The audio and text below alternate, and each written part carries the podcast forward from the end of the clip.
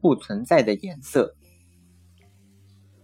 如果你长久地注视过发亮的天空，或偶然看了太阳一眼，眼前就会出现一个有颜色的斑点。眨一下眼睛，这个斑点就会变得更清楚，而且颜色还在不断的变化。为什么会出现这种色斑呢？研究它又有什么用处呢？让我们来做一个小实验。这个实验绝不是让你去注视太阳，注视太阳是危险的。强烈的阳光会伤害你眼球中的视网膜。注视一个被阳光照亮的红色物体，目不转睛地注视一两分钟，然后突然抬起头来，把眼睛转向白色的天花板。这个时候你会看到一片漂浮着的蓝绿色，它的轮廓和蓝色物体一样，而且色彩非常鲜艳。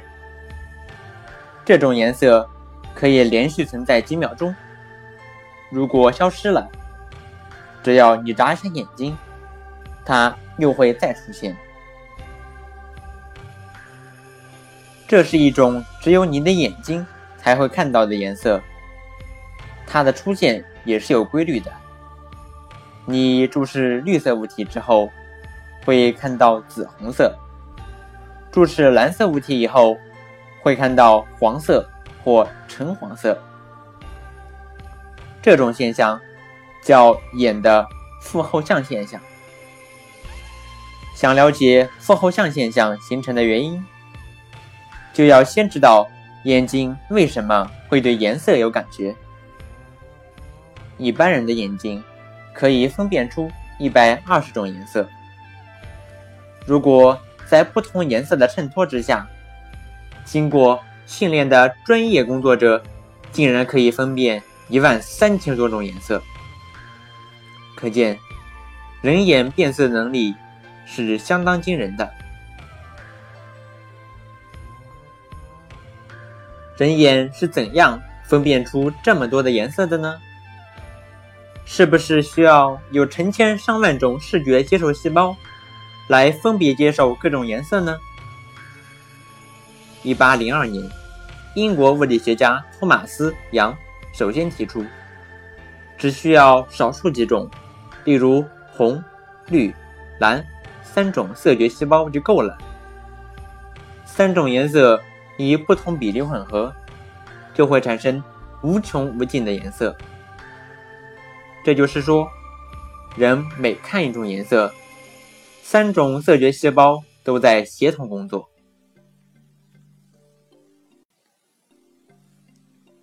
现代的生理解剖发现，小小的视网膜竟然是一个结构既复杂又精巧的庞大组织系统。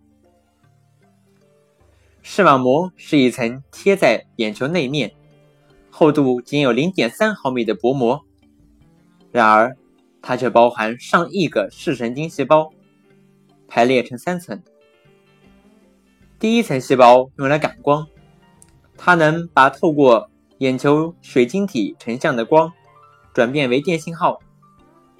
随着成像光的明暗、色彩不同，所转变成的电信号也不同。第二层细胞用来接收并分析所收到的电信号，经过它们的分析处理之后，再经过第三层把信号传递给大脑。研究发现，视网膜上的感光细胞分成圆柱细胞和圆锥细胞两大类。形如杆状的圆柱细胞只能感光，但不参与色觉，它们在光较暗时工作，对光的敏感程度较高。在夜间活动的动物，如鼠、猫头鹰的视网膜上只有圆柱细胞，它们都是色盲。圆锥细胞既能感光又能变色。总在白天活动的动物，如鸡、鸽和一些其他鸟类只有圆锥细胞，它们具有良好的变色能力，在夜间却没有视觉，都是夜盲。而那些在白天和夜晚都活动的动物，两种细胞兼而有之。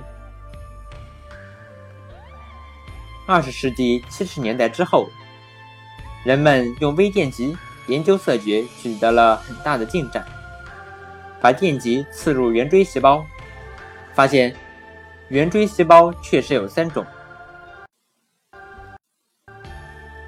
它们分别对红、绿、蓝三色光最敏感，从而初步证实了托马斯·杨在一百五十年前的预言。红、绿、蓝光按不同的比例射入眼睛的时候，因为它们兴奋的程度不同，感觉到的颜色就不同，就像三种颜色的接收机。